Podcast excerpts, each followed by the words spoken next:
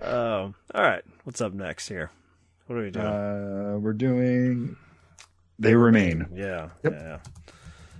yeah. Uh, okay. Well, this was unsettling.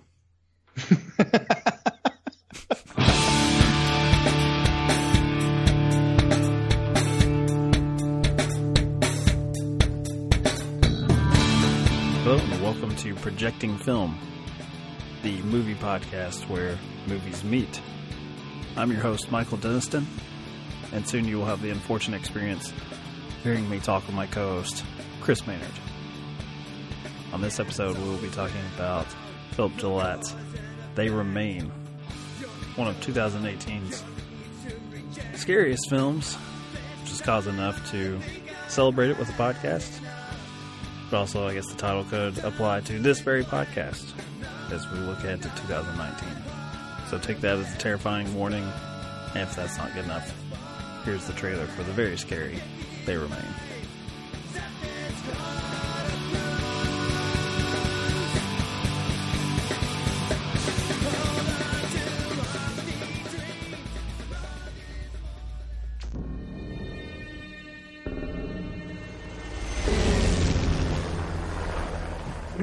Bosses are hoping to find out here? Really? Distrust is really your default setting, isn't it? Only when it comes to people. First canvas when it's planned. Guess you're my eyes now. Great! You remember that line they fed us in the Sierras?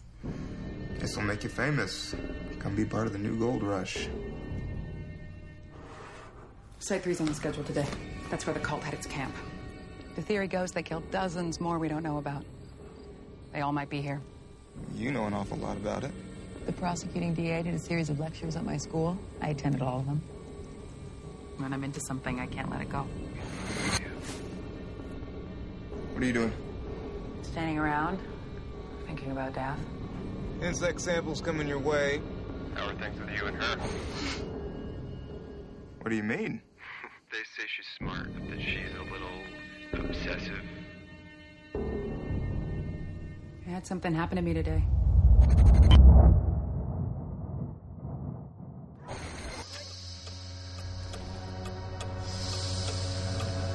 I've heard knocking on the hatch. Two nights this week. It's your imagination. I think it's you. This is Bone. I've got samples here from men, women, and children. I thought we were here investigating new phenomena. And I had this dream. People appeared. They gathered around me. Maybe they weren't human. So how did this dream end? That's the thing, I don't know if, if it ever did.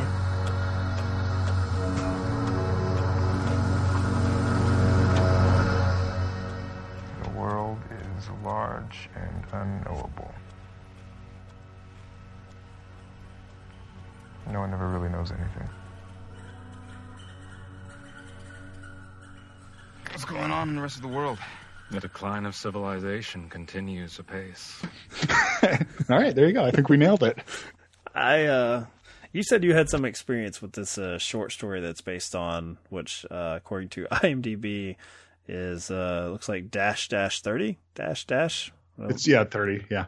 Okay. Uh, I don't know if we're going for like a, a mother, like lowercase m with a exclamation point at the end style title, but uh, we'll go with They Remain, which you made fun of me last week for calling They Live. Which could be a good pairing with it, honestly. Yeah, if we if we were uh, that that's not the direction I went. I did go. I actually went horror, I guess. Um, I so you can't accuse me or listeners can't accuse me of sort of misleading. I, I went more for a mood and a tone, but it, it's still in the same same genre for this one. Uh, but this is kind of um, this is kind of like a blank slate movie by design. Um, Yeah. There's a lot of world building, which is really cool, and the details that he leaves out. And we we have our two main characters, and there are flashes of other people out there, and flashback and dream sequences. But there's an element of distrust, of course, with these two scientists who are tasked with, uh, you know, doing everyday menial things like uh, look for you know animal life on the grounds of a cult who like had sex parties and knifings and other pleasant things.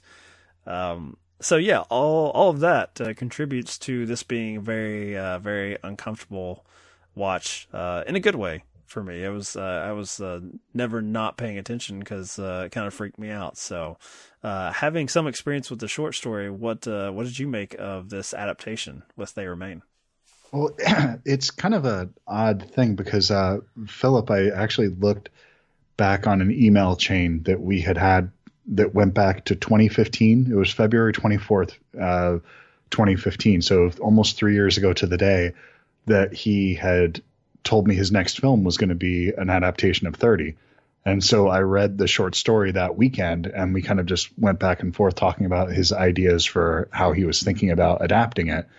Um, and so some of the changes that he thought he would need to make right away and that it was just the, thing is when you read the book it's almost like or the short story it's like reading inherent vice in a way where you look at it and you go there's a movie in every single page. Um, it's pretty dense material where you could go off and really develop just one little segment into its entire thing. And so his approach to it was really interesting i thought. The idea of not painting in those things and leaving it out and having the conspiracy or sort of paranoia aspect of it just you're filling that in yourself. And so you just know that there's this company um, that's off in the distance somewhere and they're controlling things but you don't know how much or what exactly they're doing. Um, what happened with this cult it's never really exa- exactly spelled out for you. And i kind of love that about it, taking that approach to it, that you're left to so much more of your imagination to fill in those blanks. It, it in a way, it reminds me um, of the first season of Lost when you had this sort of these things that are working behind the scenes that you're not seeing all the time, and it's just you're really left with this character work there, and that's what really worked. And once you started filling in those blanks, is when it fell apart for me. I mean, it's far sexier than Lost. Uh, other than the Sawyer character, if Sawyer had walked out of the woods, J- Jack was all right. Jack wasn't bad. It's a little too high strung for me. I mean, I like Jack. I actually felt like um, if I had a stand-in on the show, uh, I would definitely be Jack because I think I'd be screaming at people all the time.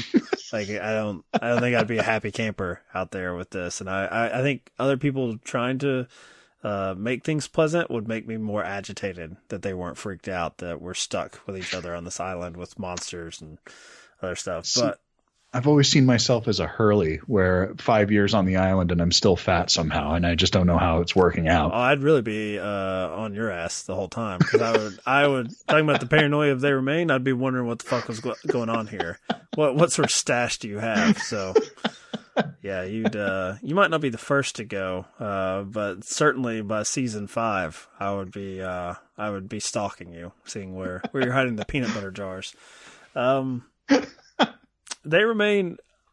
Yeah, I think this is the type of film that anytime, anytime you reveal some information, it's uh, you're walking a tightrope here. I think as far as because you're giving a glimpse of you're talking about filling in the blanks and uh, the sort of mood you have as far as what they're about to deal with. And so the more information you have, you're you're having the audience follow along this path of breadcrumbs. But there's a balance there as far as if you don't give them enough information, they may go off in their head and be like, "Oh, I've got this movie figured out. This is what's going to be." And I feel like sometimes with especially mysteries in film, that's where you see some of the negative reaction. Like that's the it's like, "Oh, that's the reveal. That's not what I was sort of getting myself typed up for." And it's really no fault of the the artists involved that you got so sort of into the movie that you jumped ahead a little bit that's probably what I was most impressed with about it was it gave me just enough, but not enough to wherever I felt like, oh, I know more or I've got this peg. So I just kind of went with it. I went with the, and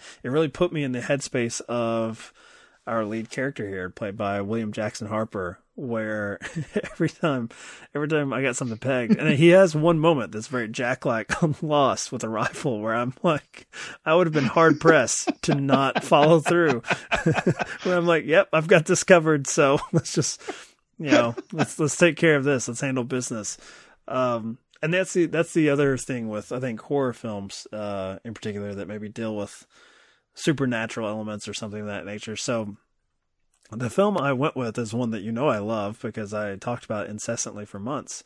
uh, that you uh, turned me on to, and it's one that's kind of suffered with people as they watch it, and I think even after the fact, which is It Follows.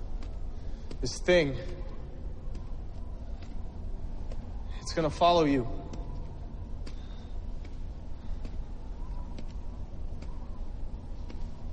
Somebody gave it to me, and I passed it to you. Back in the car. It could look like someone you know, or it could be a stranger in a crowd. Whatever helps it get close to you. It can look like anyone. But there's only one of it.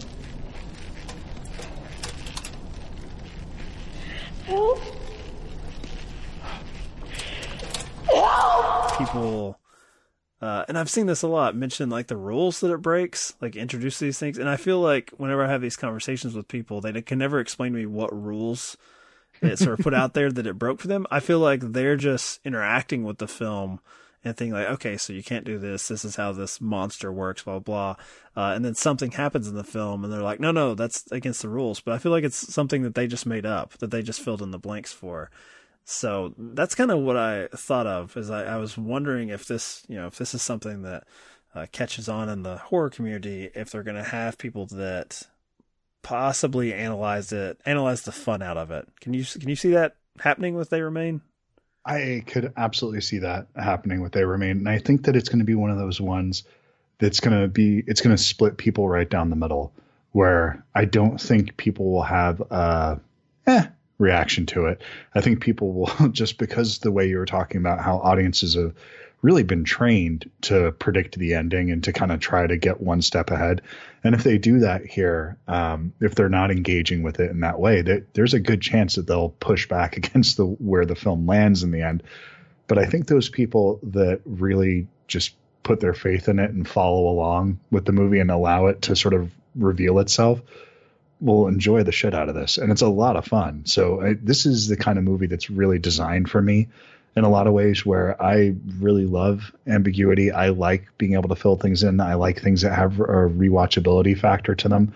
Um, just because you can kind of approach it in different ways. Um, yeah, you can suck the fun out of it by over analyzing it, but this is one of those things once people have seen it that you could really have fun talking about the different ways that you take different scenes and the idea of what might be there that's actually not there. And yeah, I could enjoy that. I don't, I don't think they would suck the fun out of this. Um, but I think that there's going to be far more people that really will have even more of a negative reaction to this than it follows. I think it, it follows when it was first released was a pretty big audience pleaser, wasn't it? Yeah, I, actually, when I'm referencing people sort of like I guess, agitating against it. I, I saw it with like when I was taking people to see it, I was having a lot of fun just watching their reactions, and I would see them like sort of throw their hands up in the air, like in particular the uh like the the the final act with the swimming pool. It's like that's great. Well, it's like the people didn't really like that these kids were, I guess, trying out like a Scooby Doo plan that failed, and that's that's where some of the backlash was. But it's like those same people. Uh, when I would talk to them months later, they would be like, "Hey, I watched It Follows again," and uh, so, you know, it's like, so what happened where you were like mad at the movie to then there was accept- this acceptance, and I think it's because they were just so involved with it, uh, and they really gravitated towards the, I guess, the monster there, which th- that's not really part of the They Remain world is having that no. one sort of identifying like you don't have a you know clearly you don't have a character that uh, takes them aside. We don't have the the other scientist played by Rebecca Henderson uh, take uh, take this guy aside and be like, all right, here's here's what you're dealing with. Like I'm gonna you know I'm gonna fuck you and I'm gonna I'm gonna I'm gonna lay it out for you as far as like you know so nothing bad happens to you because you've got the game plan. I'm I'm giving you everything. Um, I think that's what fucked with people on it follows was the the establishment of the rules as relayed to you by a scared teenager who is just giving you the best he can in the moment and what he knows, and they took that as the Bible of this universe. Um, here, I mean, I, I don't know. I don't know how people will take that. If you want to say there's a monster here, I guess it's the cult, right? It's these flashes to the cult, and I feel like that's where people are gonna uh, analyze the world building is what you know what is the nature of these sort of flashes uh, from these two characters, and so what is what is their previous association uh, with him? Like, do we have an unreliable narrator here? I could see that maybe be being the agitation to to audiences. And I, I, think that's actually a fair read of it that the narrator might not be reliable here um, because it is clearly from a point of view. And when you're just left with these two people with such limited information, you're only being shown what they see. Yeah, the information and the way they're interpreting it could be completely false. And that's fair. And I that's one of the things I loved about it follows that their plan does fail, that they don't somehow figure this whole thing out, that they were wrong. That's that's great. I think that's because that's one thing that irritates me um, about horror films is when they do figure that all out in the final act and everything works out, only to show the actual reveal at the end. And it's yeah, it's just something different, and that's what I really liked about it. Um, but the thing that really I dialed into on this is just having this much tension with really just two characters in the film, and so it's something that's pretty tough to do to have a momentum that can build that long and sustain itself with a limited cast like that. And that's I really like those types of films, and I don't think that there's one that does that better in my estimation than The Shining. And so that's kind of what I was thinking of. yeah, I thought I was uh, I was putting uh, old Phil here behind the eight ball that follows, and you're like, all right, let's go to Kubrick's The Shining. what should be done with him?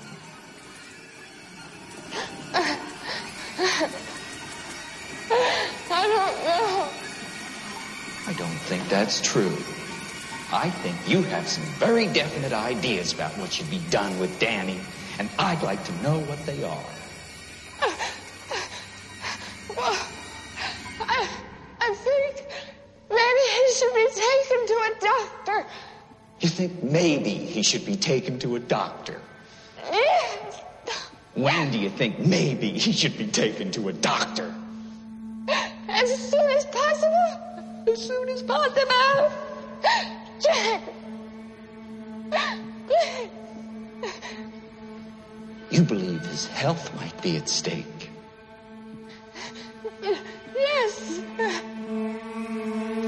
You are concerned about him. Yes. And are you concerned about me? Of course I am. Of course you are.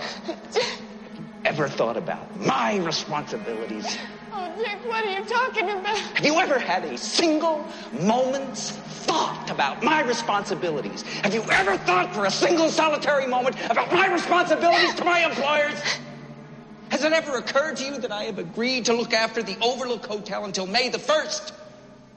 Does it matter to you at all that the owners have placed their complete confidence and trust in me and that I have signed a letter of agreement, a contract in which I have accepted that responsibility?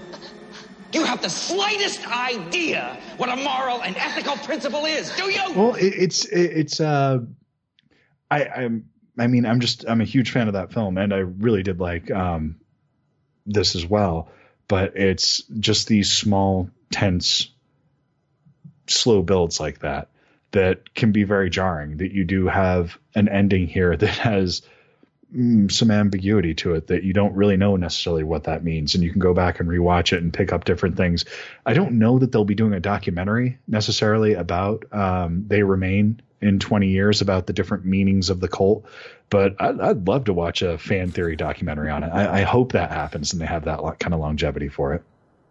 I mean, I could certainly see uh, this being maybe a true art house version of like the Blair Witch Project. Um, okay. Which, you know, Godspeed to to Phil. The, you know it would it would break out and do hundred million dollars like Blair Witch did in 1999. I'm sure he would accept that.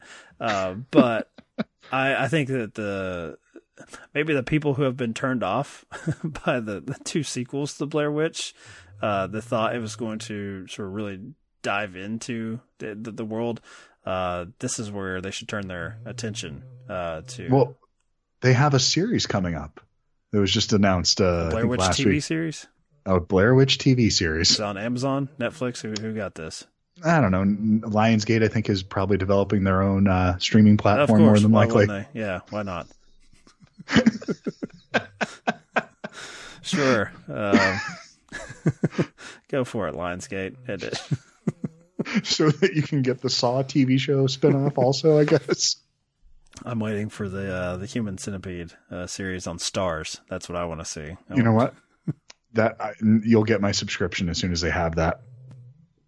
uh, you know, Starz isn't bad, man. Uh, just a little, you know, uh, behind the curtains again. Uh, one thing I like about their app, and I don't, I'm not a consistent subscriber, uh, but I, I see like what movies I want to talk about on podcasts for like the upcoming month, and you know, if there's a few of them on Starz, uh, yeah, it's a, it's a you know it's a cheap and legal way. Uh, subscribe for a month, and you can download them. That's my favorite thing. You can download the movies onto your tablet. You don't need an internet connection. So I could be watching something like They Remain at work, which I wouldn't do because it would be it would be too put me on too much of an off kilter day. Um, but yeah, I, uh, I I recommend Starz, Chris. Uh, HBO won't let you do that. They just make up for it with much better content, but they won't let you download it. You know, them are fighting words in my house because uh, my wife is a super fan for Outlander.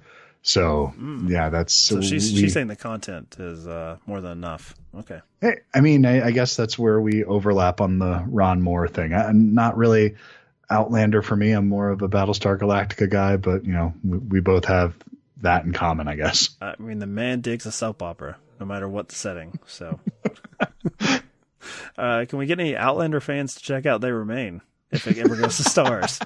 No, I, I honestly don't think that's the audience for it. I don't either. all. Um, you know what? We don't get a manic pixie dream girl with Rebecca Henderson as the female scientist, and I dig that. I've I've found that to be highly erotic. How how generally sort of like uninterested uh, and It- over it she was, and everything. because it's there. That that's Yeah, the, yeah. the the sexual tension of it. I mean, I can uh, I can aspire to be that type of scientist who just happens to be there. He's confused, but you know, warm body in a crazy cult tent. That'll do. Shit. You know, maybe this is Philip's sort of examination of marriage. I had no idea. I think warm body in a crazy cult tent is a pretty good title for a movie. That would maybe that would be on Cinemax Go. I think. You know, when I was 12 years old, that would have definitely uh, had me stopping and uh, watching that one. And, you know, one, two o'clock in the morning on Cinemax, parents were in bed, pre internet time. Yeah, I would have been waiting for that to see what happened. What is Yeah. it with our, our weird uh, sex agenda with this? Even with both of our, our films and, and the horror. I mean, mine, it follows. It's a, a part of the, the plot, which admittedly, when I first, uh, you were first trying to get me to watch it, I was like, that sounds really dumb. A fucking like STD, like scary movie. Uh, but even The Shining, you know, it's, it's strangely sexual. Like most of most of the, I guess you know, I don't want to call them jump scares. I probably shouldn't be dismissive of the master. Uh, you're you're even dismissive when you call him the master. well, I, I mean, he, I guess he's one of them. You know, he's one of the, on the Mount Rushmore of masters. I don't, I don't. Sure. Uh, I'm sure there's an argument for someone else, but uh, he's got to be in the top four. Uh, but you know, Jack Nicholson, he's not lured into that, that bathroom to look at the tiles. So what, what is with the mixture of, of scares of, of horror and sex? You're you're more of a horror guy than me, so ex- explain that. Why why do they go hand in hand so well? well, it, it's not hand in hand that goes so well in those scenes. It's because they're made uh, for 13 year old boys. So uh, that's something that they could. It goes back to the beginning of horror, where they, you know, they put a woman in scantily clad, you know, revealing thing, and you have that titillation to get people in. Um, guys would be interested in that. They would want to see that, I guess. Um, but the idea of when you juxtapose sex with, um, there's a vulnerability that comes in that moment. And so when you're going along with Jack Nicholson in that scene, the idea is hopefully that you're looking at this model that's naked and then the reveal of what he, she actually is is disturbing. And so that's something that's very jarring that, you know, because it's playing against our expectations is why that works. It's like in Boogie Nights. Um, the moment when there's the suicide. That that's sort of the the the middle finger being pointed at the audience in a way for laughing at the moment before of humiliation. That's sort of our comeuppance. And to some degree, that's kind of what happens in horror films when we have this objectification that you know we kind of pay the price for that and we're made uncomfortable and made uneasy in those moments and there's a price to pay for it. it it's when it's in somebody's hands like stanley kubrick that's what it is when it's in somebody that is doing friday the 13th part 7 they're just putting tits in to try to get butts in the seats I'm gonna say that uh, neither side's wrong. it's all good.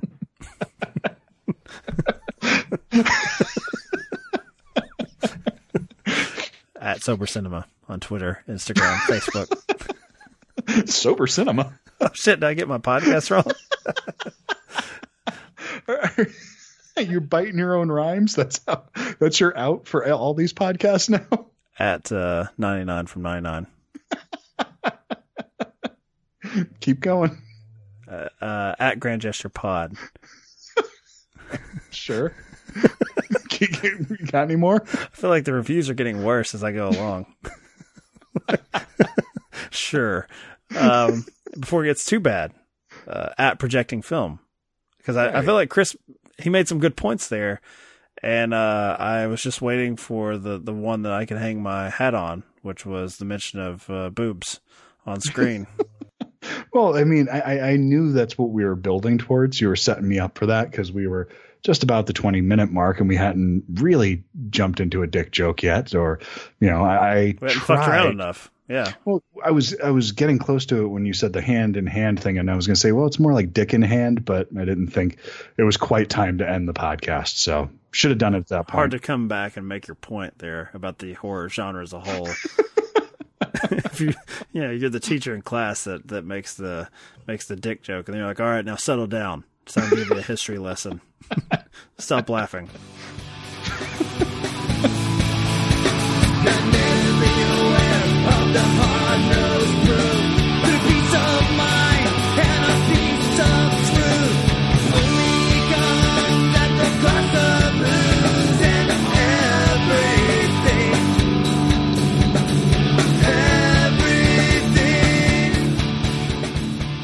What'd you think of the movie, though? I, I didn't really dig it. God damn, he's grown as a filmmaker. Yeah, I, th- I thought it was really cool.